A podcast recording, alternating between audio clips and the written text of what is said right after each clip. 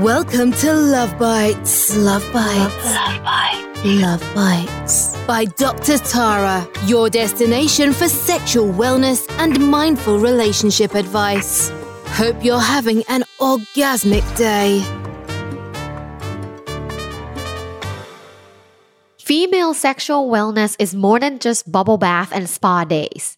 This is why I recommend supplements from Giddy Health.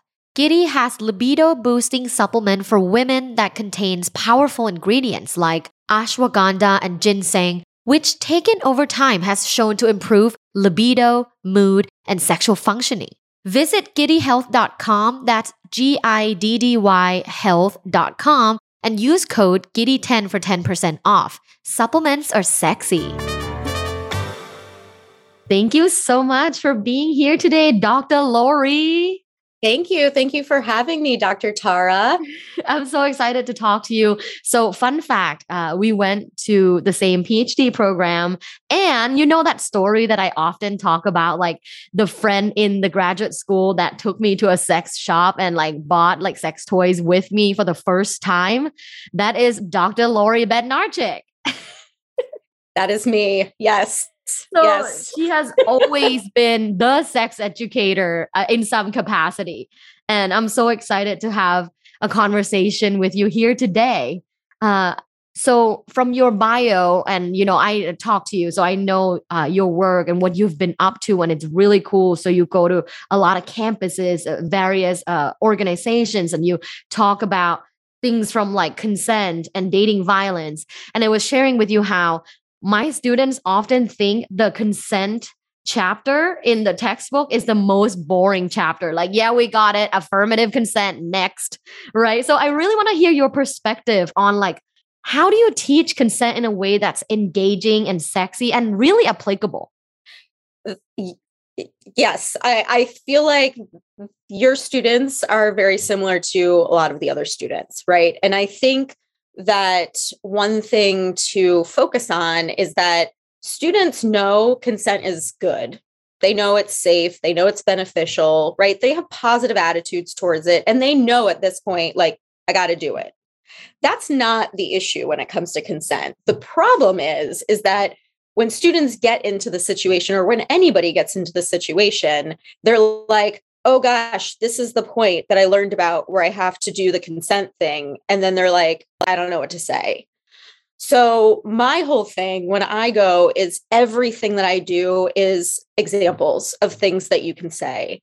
And, you know, I use the comparison of, uh, I'm sure your students are like this, but every single time there's an assignment, my students want a sample paper right? They're like, I, yeah. I want to see a student example. Like, how am I supposed to know what to do if you don't give me an example? And so I always use that kind of parallel with them where I'm like, I'm going to be giving you a lot of examples because the thing is is you know you need to do it. Everybody's given you the instructions to do it. You know that it needs to be this enthusiastic yes but what does that sound like? And so you know throughout the program that's all we're doing is just lots and lots and lots of examples of things that they can say to communicate their own consent to you know communicate or to ask for consent from somebody else. You know i think that also we we oftentimes focus on this being like a one person asks and one person answers and I also try to encourage students and anybody I talk to where this is kind of an ongoing feedback sort of thing, right? So it's not just like, are you okay? Or are you enjoying yourself? I should be saying, yes, that feels good. That feels amazing. You know, little to the left. Yep, there it is. Right. So I should be giving that feedback so that there isn't that, you know, silence when we're cooking. Exactly what you just said. I think that a lot of people don't think that that's consent. Mm-hmm. They think, oh, that's that's just feedback. That's just me like moaning or like, oh, that feels good. Is so like a lot of people wouldn't conceptualize that as, as consent. So I love that you said that. Like that is consent. Oh, 100%. I mean, I even talk about how consent doesn't need to happen in the bedroom, right? I tell, you know, I, I have lots of students who come up and they're like, I've been in this relationship for a long time. And, you know, how do we do this in a relationship? And, you know, I tell them, and, and this can be for anybody, it doesn't matter if you're in a relationship or not, but talking about sex and about boundaries when your clothes are on versus when your clothes are off is always something that I suggest as well. So you can have a conversation of like, here are my boundaries, right? Or I want to try this new thing. What do you think about this? And of course, that doesn't mean as soon as we get into bed, we're going to do it, right? We need to check back in and make sure, oh, are we going to do that thing we talked about? Okay, that sounds great. But, you know, you can talk about these boundaries and, and kind of what you're comfortable with, um, talking about condom use and STI and STD testing and, you know, all the things that we should be informed about before we're engaging in sexual activity and being informed again, all of that is consent. So, you know, it's not just about do you want to have sex? Yes. right? There's a lot a lot more to it than that. And you know, I think that it's really hot and I'm really trying to kind of get rid of that idea that it's awkward mm-hmm. or that it ruins the mood.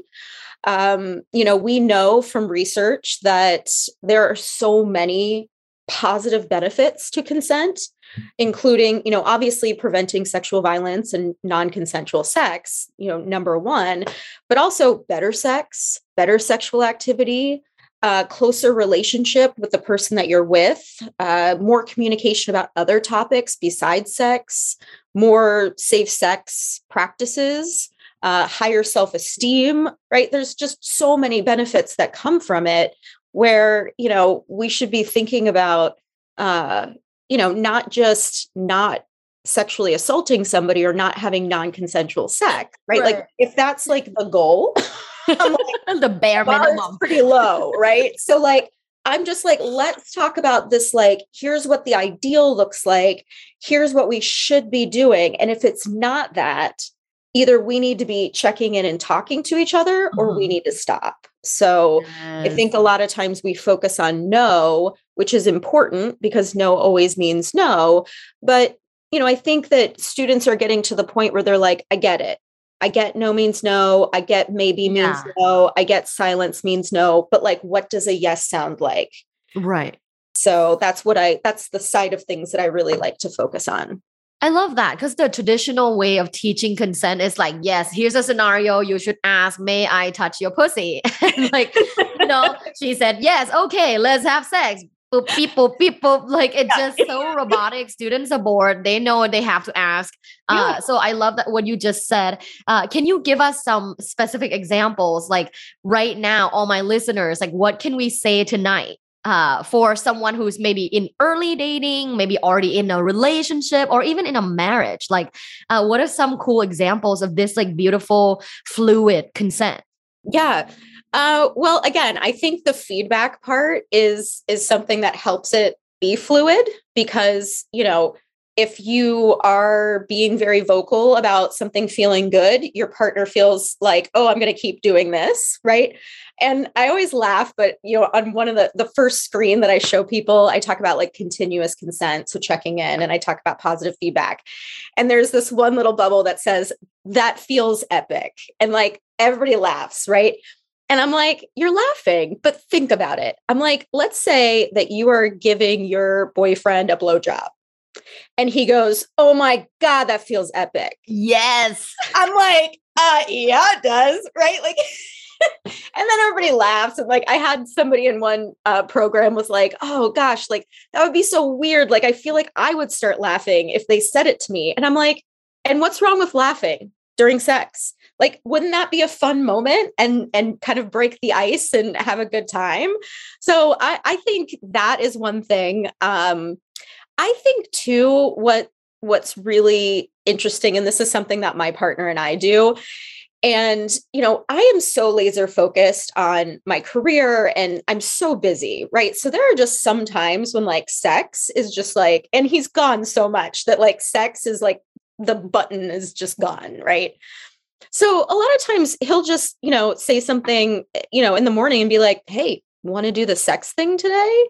And I'm like hmm, yeah, that sounds great. And then I can like mentally get myself in a place where I'm like, oh, and then like all day I like start to get really excited for it. Right. And then sometimes he'll check back in and I'm like, mm, no, like I, you know, I'm, I'm not feeling good or, you know, yeah. whatever. But it's like, I think too, kind of talking about like, hey, do we want to have sex tonight?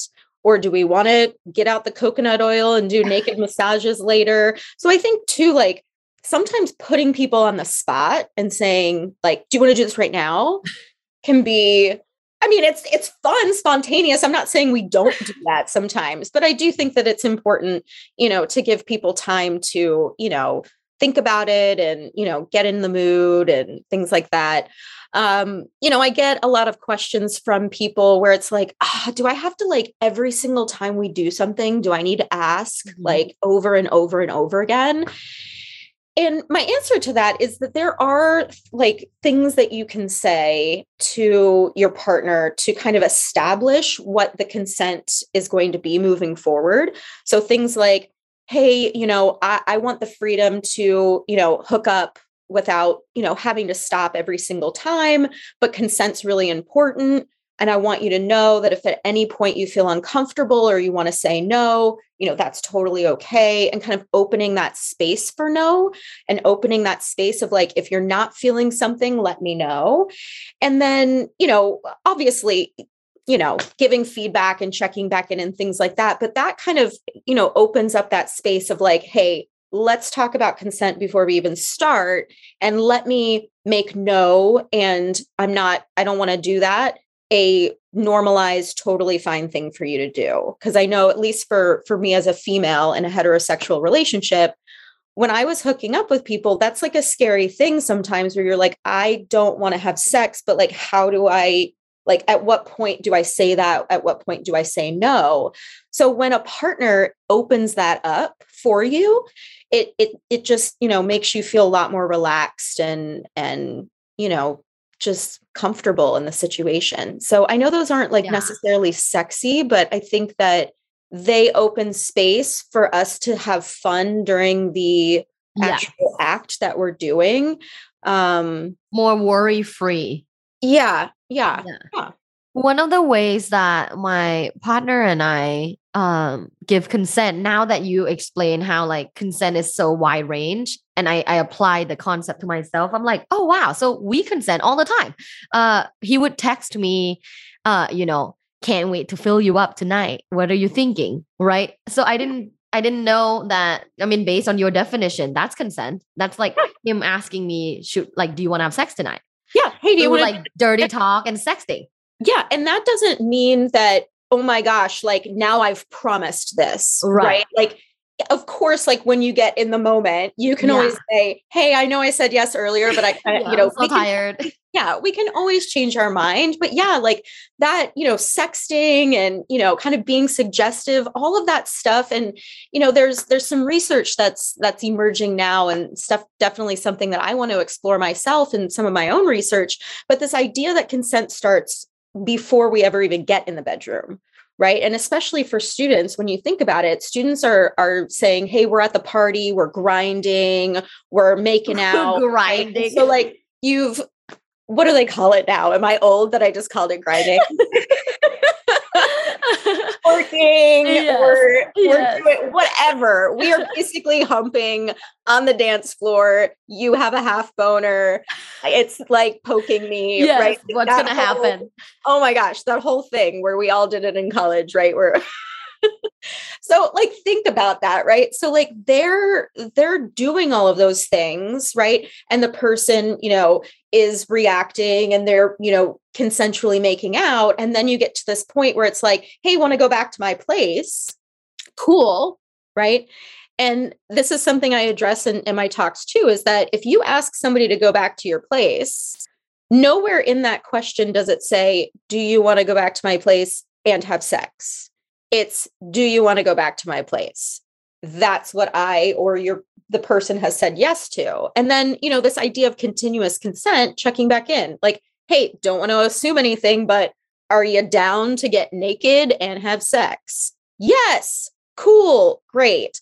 Versus, hey, like maybe you get back there and like the music's not on anymore, like the energy's not, you know, and you're just like, it's 2 a.m. I want my burrito. And yeah, I, I was gonna say maybe you just want to order Taco Bell just, and like yeah. drink some Gatorade.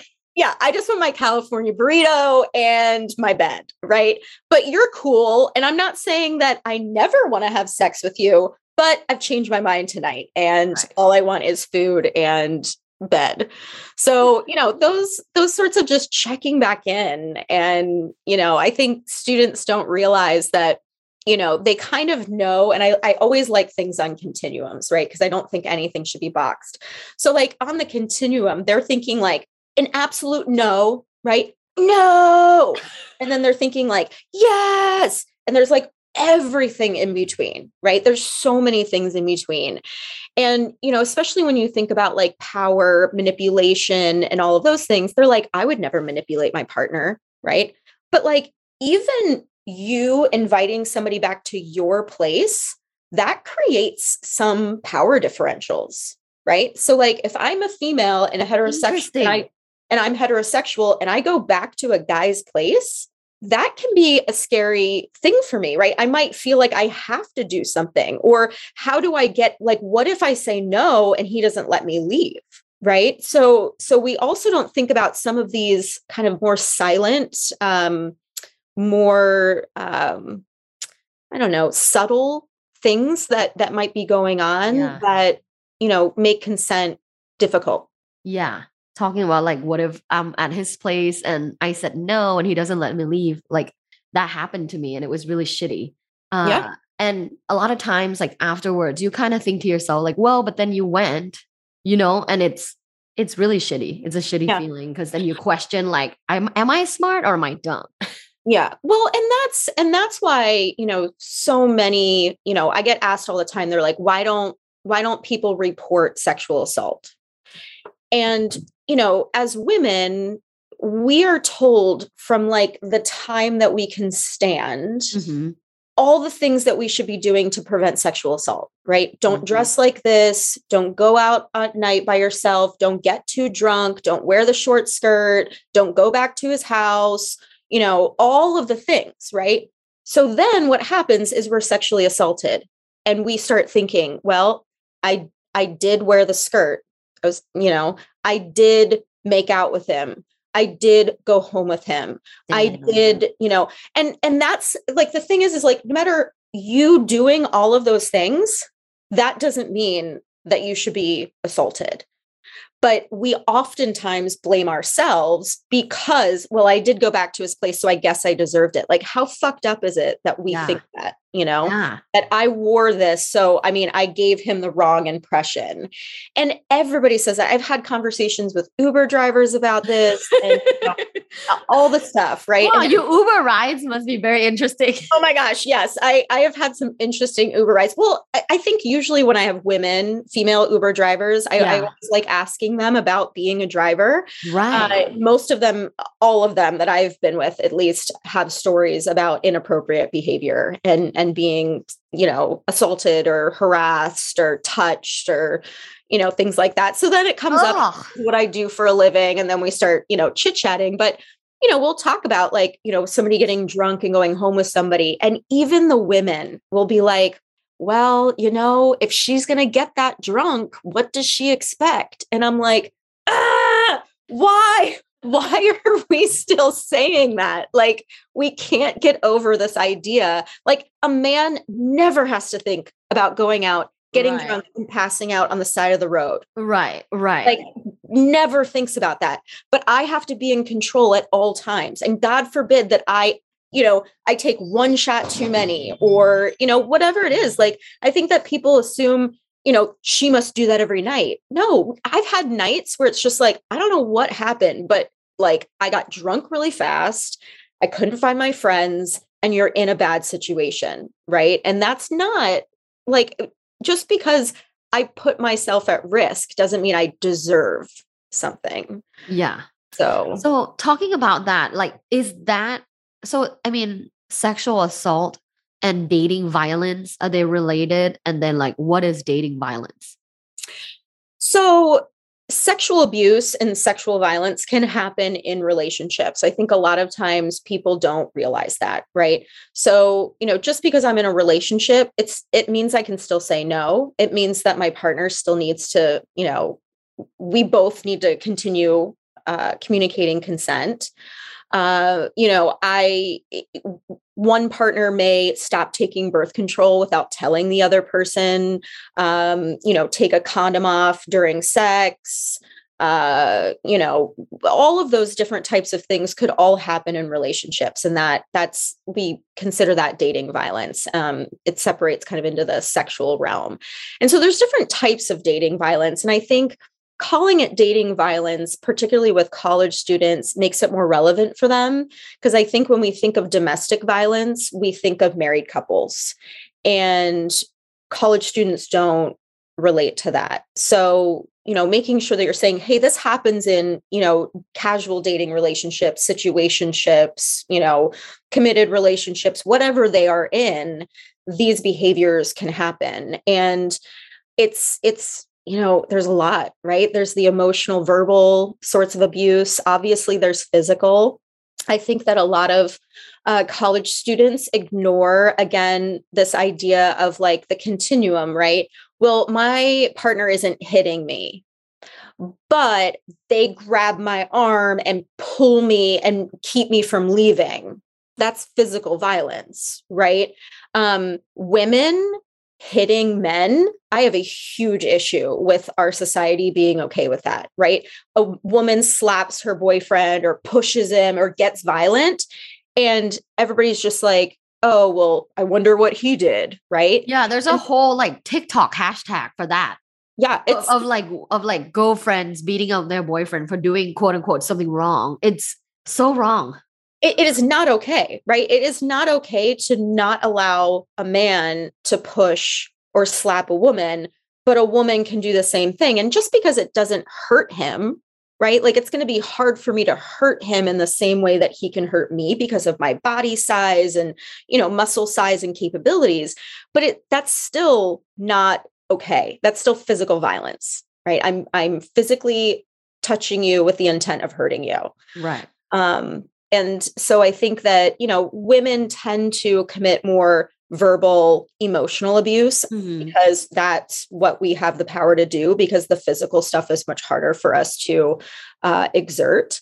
Um, but you know obviously we're talking about heterosexual relationships. That's just because that's what i'm in and so i relate to that. But this violence happens in same-sex relationships as well um, and just as much as it does in heterosexual relationships so when we say violence, I feel like it sounds very drastic. So now my curiosity goes to what are some like really minor things that happen that are dating violence that people wouldn't f- first say that it is? Yeah, I mean, I think uh and we've had this conversation before, but I think the technology and the digital stuff that's happening, right? These Oh yeah, what was the term? digital dating violence. Okay, what is it? So digital dating violence is is you know controlling your partner or you know hurting your partners using technology, right? Uh, and you know a lot of these kids, I mean, they grew up with smartphones, they grew up with social media, and so many of the like privacy issues and things like that are just like it's so normal for them to share passwords or share their location and you know i i think one of the things that i always tell students and people in general is that nobody ever needs to know where you are 24/7 and the idea of a partner demanding that you always share your GPS location via your phone with them like you know the whenever students say this they're like but if we trust each other, what's the problem? And it's like, well, wait a second, that's fucked up. Let's switch that. If you trusted each other, you wouldn't need to see where somebody is because they would say, I'm going over to John's house or Sarah's house. Okay, see you when you get back. I don't need to ha- look on my phone to make sure you got to Sarah's or John's. No. However, I do think location sharing is a wonderful invention that is super like safe. I love sharing my location when I'm alone, when I don't know where I am, when I need, you know, when I get in an Uber, you know, safety issues or times when I can't find somebody or whatever. But, you know, partners demanding that they share uh, location. And it was funny because one of my students actually said to me, he was like, Oh my God, I've never even thought about that. He's like, all of my friends, like everybody has my location all the time. I don't even think about it. And I was like, what? So I think it's just so normalized. They do it with their friends, then they do it with their romantic partner. And it's like, that's just a recipe for disaster, right? Because if you have access to that, you're going to look at it. And, you know, I can't think of how many times I say I'm going over to Sarah's house and I stop somewhere else before, or Sarah says, Hey, actually, let's meet here instead. And all of a sudden, now I've created all these problems when I didn't do anything wrong. I'm still with Sarah. We just changed plans, and I don't need to ask you if that's okay. I am an individual person. Uh, so I think that's a huge one. I think, you know, going through each other's phones, uh, yeah. you know, a lot of people don't think that's a big deal. And, and that's, I deserve my privacy. Yeah. You know? So when does this become a big deal? Like, so if you feel violated, you don't want to share your phone. Um, so it, is that when it is like digital dating violence is when you feel like you're being violated. So yeah. for couples who say that they don't feel violated, that they want their partner to be able to go through their phones, do you think that that's okay? Or is there like certain boundaries that we have all like been missing and like we never thought about? Do you know what I mean? Yeah. Yeah. I, th- that's there's no like direct answer to that right? So i would say you know if if there's a couple that looks through each other's phones that share their locations all the time i mean i would still look at that and say that like I don't think that those are healthy behaviors because I think healthy behaviors in relationships includes allowing both partners to be an individual and have privacy, right? They're obviously agreeing to it. So that works for them. Uh, I also don't know the context of it, right? Because I also tell people, you know, a lot of us go into relationships with a lot of past trauma, right? So if I'm going into a relationship and my last partner cheated on me, I probably have a lot of trust issues. So me and maybe me and my partner have talked about, you know, showing each other those things or or being more open about those things in order to help build the trust that you know i'm going into the relationship without.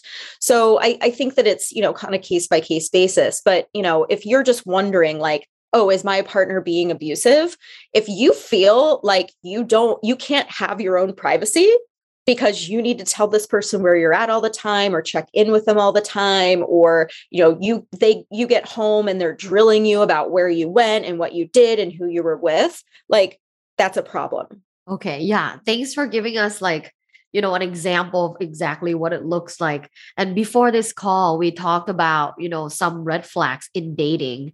We also uh, you mentioned you know we should talk more about the green flags of dating but then you also mentioned orange Can you give us some examples of the obvious red flags um, and then some obvious green flags and then maybe like a couple of the orange flags? Like what are they?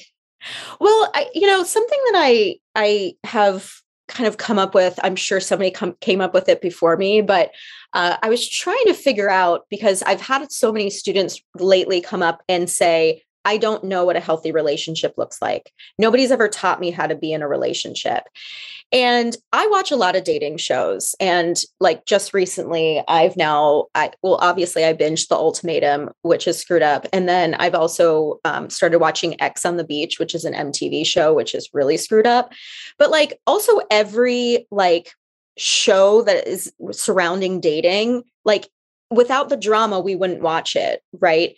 And so we almost get to a point where the only things we're seeing are little red flags and then big red flags. And we're like, oh, well, you know, my partner lied to me, but like, it's not as bad as this person who like really lied to their partner. Right. So, like, we compare ourselves and we're like, yeah, it's a red flag, but it's not as bad. Right. Like, yeah, he grabbed me aggressively, but he didn't punch me in the face right so like my students are putting everything on like how big is the red flag versus like legit green. Like I feel like I can be myself with my partner.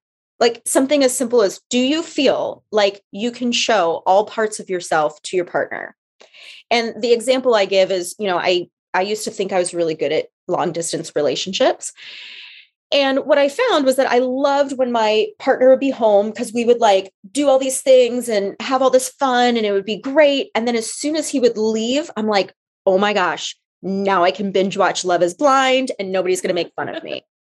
And so there were certain things that I did not do when I was around him because I was like, he's going to make fun of me or like, you know, say something and I just don't want to deal with it. So I'll just wait until he's gone that's problematic that you feel that way that you can't truly be yourself even right. down to like i can't you know watch the shows i want to watch because right.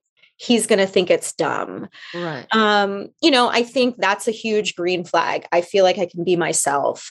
Um you know i feel comfortable setting boundaries and i respect my partner's boundaries.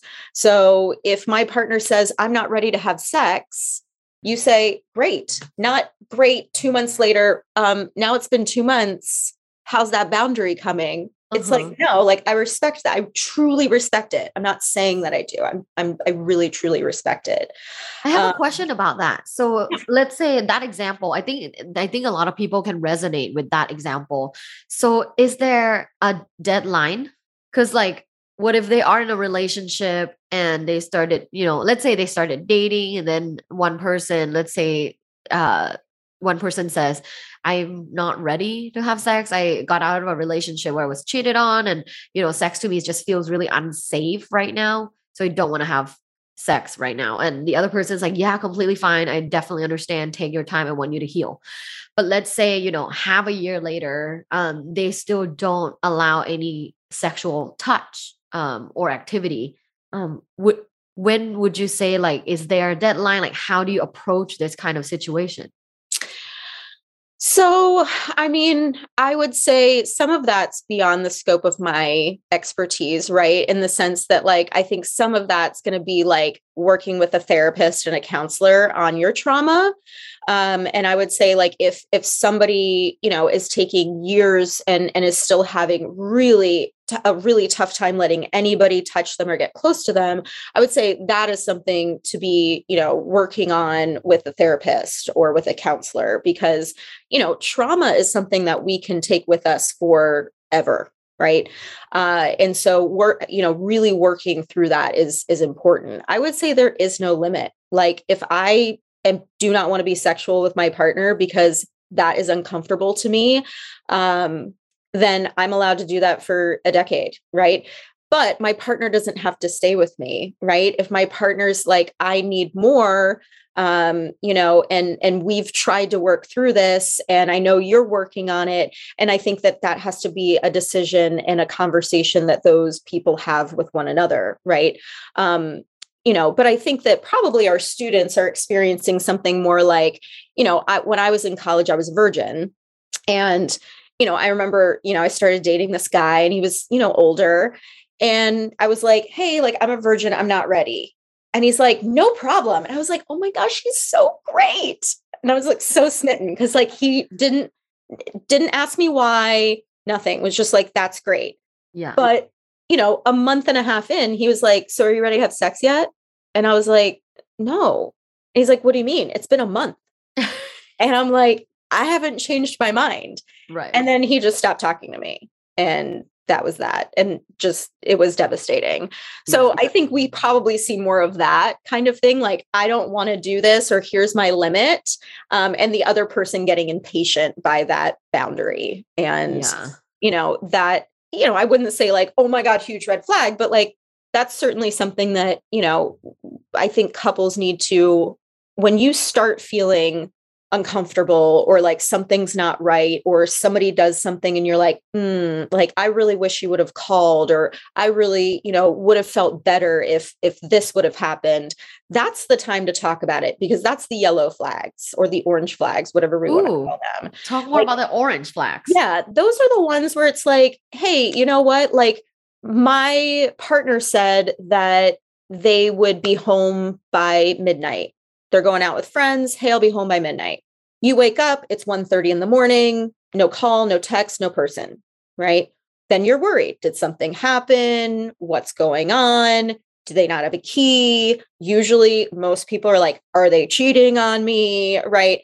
Um, I don't know why your mind goes there immediately. Um, that should give you a red flag if you automatically think your partner's cheating on you. Um, usually, I'm just like, well, that's weird. Like, why? Why are they not home? That's what they said they would do. And then, you know, three o'clock rolls around and they come, you know, walking in. I'm upset. They said that they were going to be home by midnight. I don't care if they come home at three, but can't you text me? Yeah. So, you know, the next day having a conversation with your partner, like, hey, um, you know, I don't care if you stay out until three, but I was worried and I didn't get much sleep once I woke up because I was worried that something happened. So, hey, next time, if you know that you're going to be staying out later than you say, a quick text would be awesome, just so I don't have to worry. Right. That's the like the super minor yellow flag, right? It's not like you're like, but it's one time.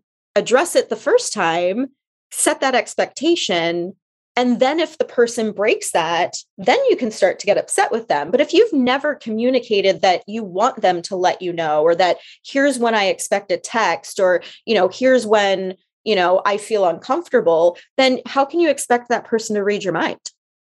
I love this point because so many people are like, but if it's true love, they should know how I feel. no, no, no and and the thing is so my boyfriend calls calls my my stuff. He says lori has lots of preferences.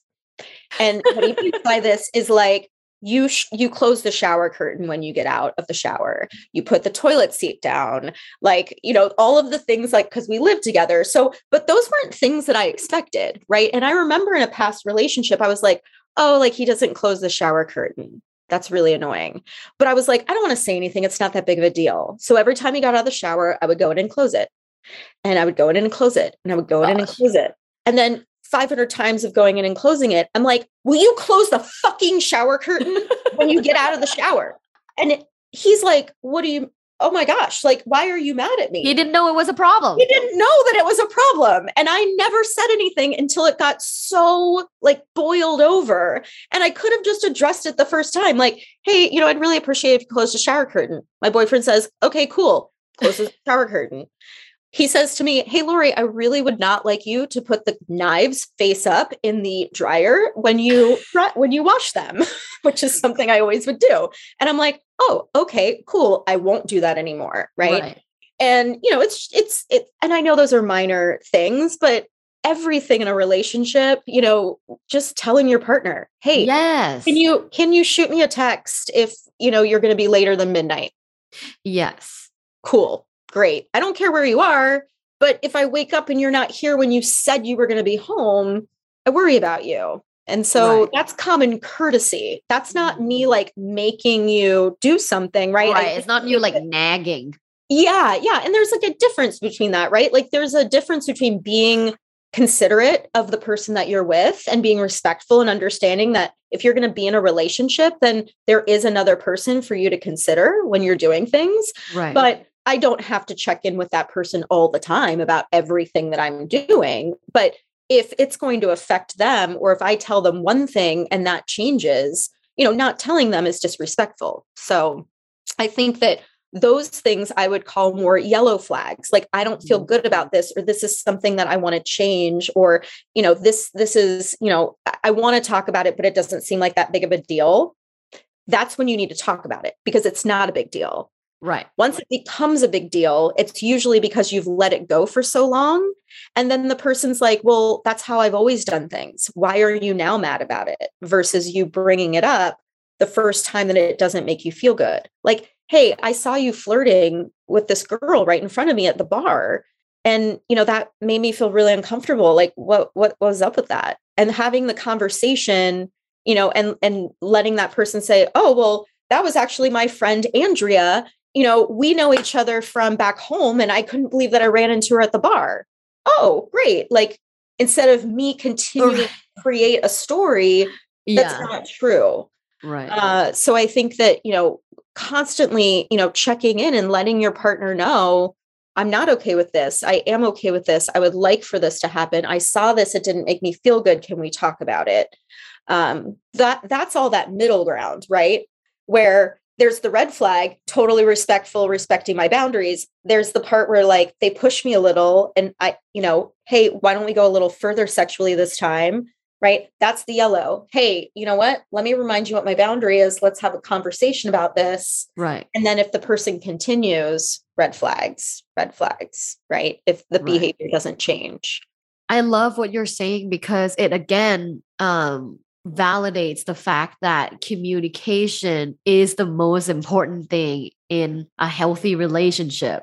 And whenever you notice these little yellow orange flags, um, when you don't address it and it keeps piling up, and when you explode, it's really hard to have effective communication when there's so much resentment. Yeah. Yeah. Uh, this applies directly to um, the biggest sex issue. The biggest sex issue is the lack of sexual communication.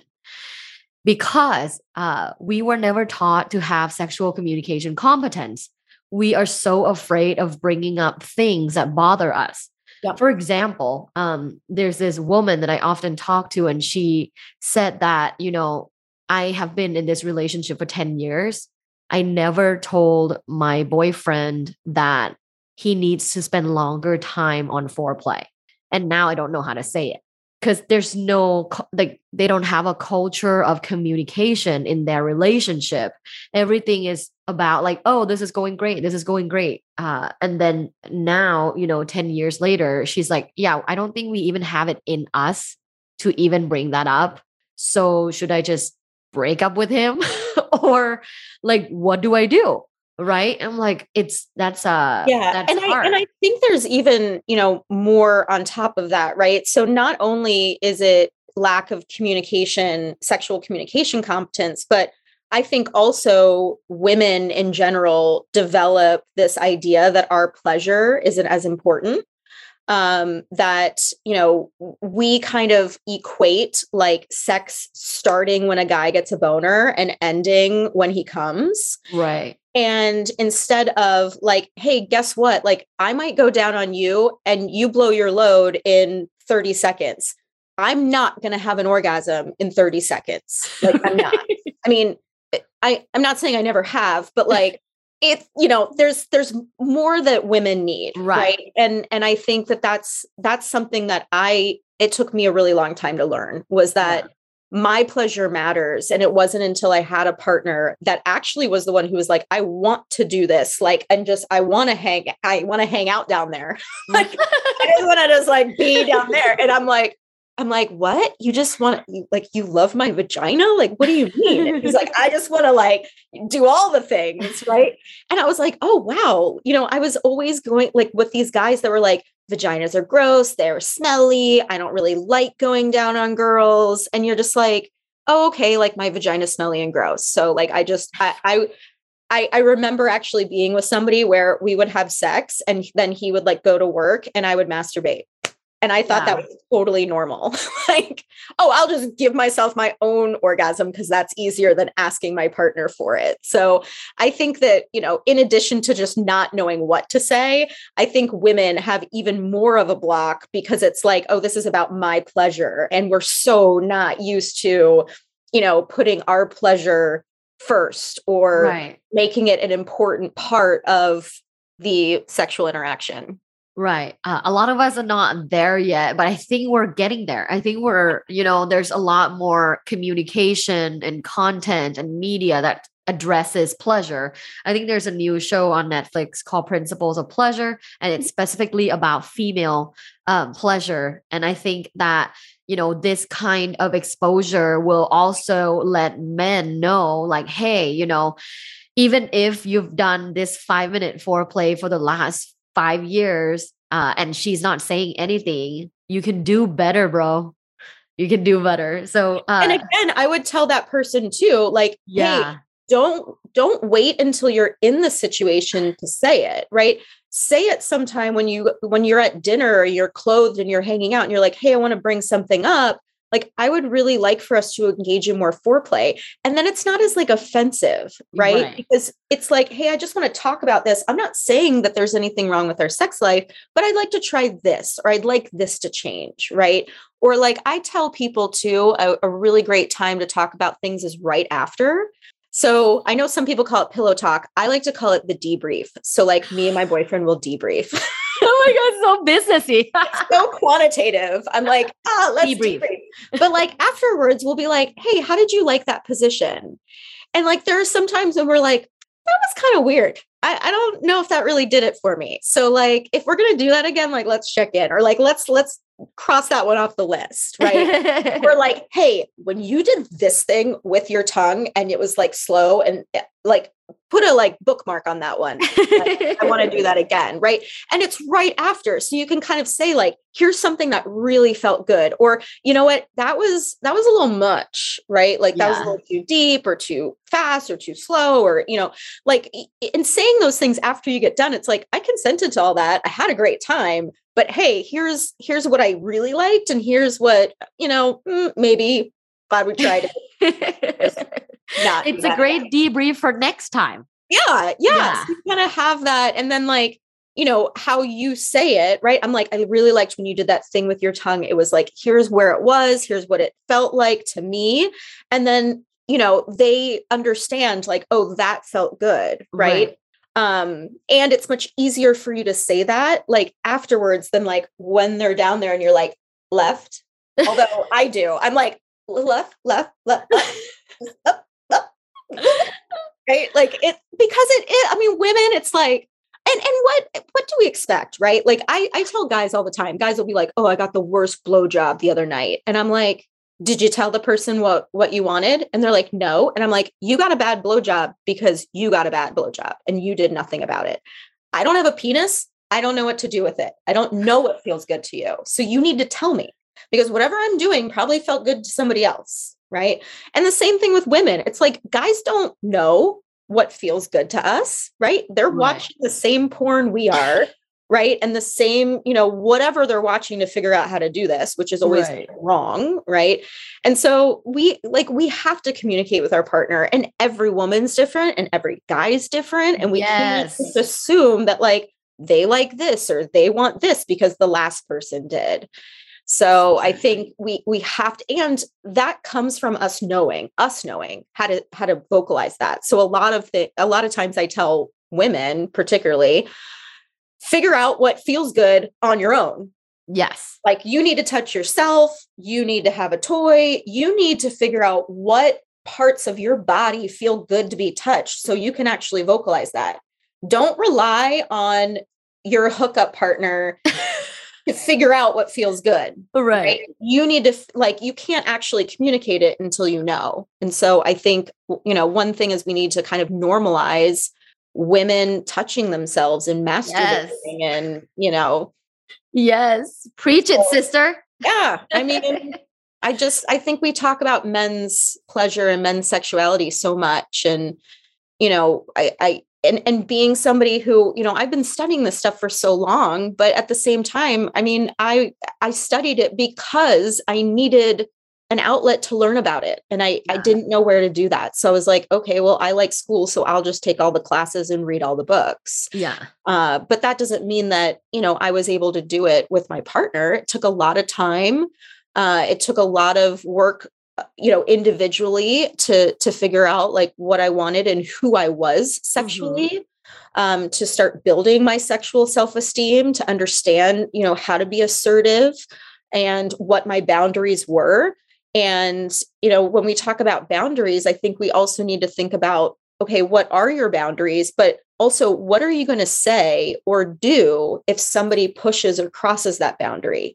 Right. right. Because we might have the boundary and communicated it, but if somebody starts violating it, how do we respond? Have we thought about that? Right. So, again, I, I just think that, you know, consent going back to the very beginning mm-hmm. that chapter that's really boring. I mean there is so it's so complicated and so nuanced right. that when we simplify it to enthusiastic yes that's when people are like okay got it because that that's so simplistic that we cannot define consent like that. Wow uh, that's such a good ending to this episode. like that was such a good uh, wrap. Yeah, that was a good debrief, Lori. that was a good debrief. So uh, before you go, I always ask my guests to play this game with me. It's called 10 Quickies with Dr. Tara. And what it is, it's kind of like the Vogue 73 question. So I'm going to give you a word and you just give me a response back. It can be a word, a sound, a sentence, a couple sentences. Are you ready? I, I'm no, but go ahead. I need your consent. I'm a little, yes, I'm a little worried. I'm going to give you a hesitant, not an enthusiastic yes. no, I'm enthusiastically consenting to playing the game. Let's this do it. This is going to be great. All right. Number one, penis. Vagina. Number two, monogamy. I was going to say boring, but whatever that comes to your mind, there's yeah. no wrong answer. Number three, threesomes. Uh, messy. Number four, porn. um, BBC. Number five, lube. Mandatory. Number six, anal sex. Ouch. Number seven, uh, yoga. Relaxing. Number eight, sex parties. Uh, love watching don't want to uh, eh, participate. Number nine, sexual confidence. Yes. And last but not least, number 10. What do you think about this? Premature ejaculation. Cool. Let's go. cool. Just go down on me. There are so many other things you can do. Oh my God. I love this. I'm going to make this a post. Uh, premature ejaculation? Question mark. Cool. Just go down on me. You're yeah, or let's get out the coconut oil and give each other naked massages. I don't know, right? Like love it. Just because I mean I I feel like we need to, you know, stop um stigmatizing it. Yeah, like yeah. I mean, they can't control it. Right. Yeah. Like women who are like, oh, oh my gosh, you only lasted this long. Sometimes I'm like, hey, can you like I'm done. I'm ready.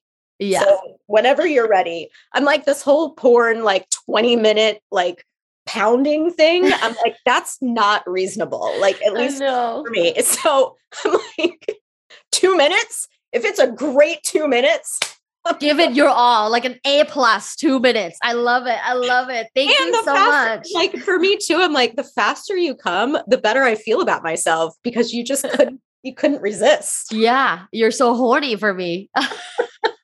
Thank you so much for your time today, uh, Lori. Of course, I had a great time. I love how how open and honest we can be. Awesome. And my loves, thank you so much for listening until the end of the episode. If you find that this episode resonates with you, I would love if you can share this episode with your friends, your family, your loved ones. And again, uh, always tagging Luvbites.co. I'd love to hear from you. Other than that, have an orgasmic day. I'm all about being sexual and in the moment. This is why I orgasmically recommend the Pulse Warming System. Pulse dispenses warm lube with just a swipe of your hand so you can get right back into action, which my partner and I love. So toss that sticky lube bottle and get the Pulse Warming System and have an orgasmic play. Thanks for listening. This was, this was Luvbites. Love Bites by Dr. Tara. Follow Dr. Tara on social media at Luvbites.co. Have an orgasmic day.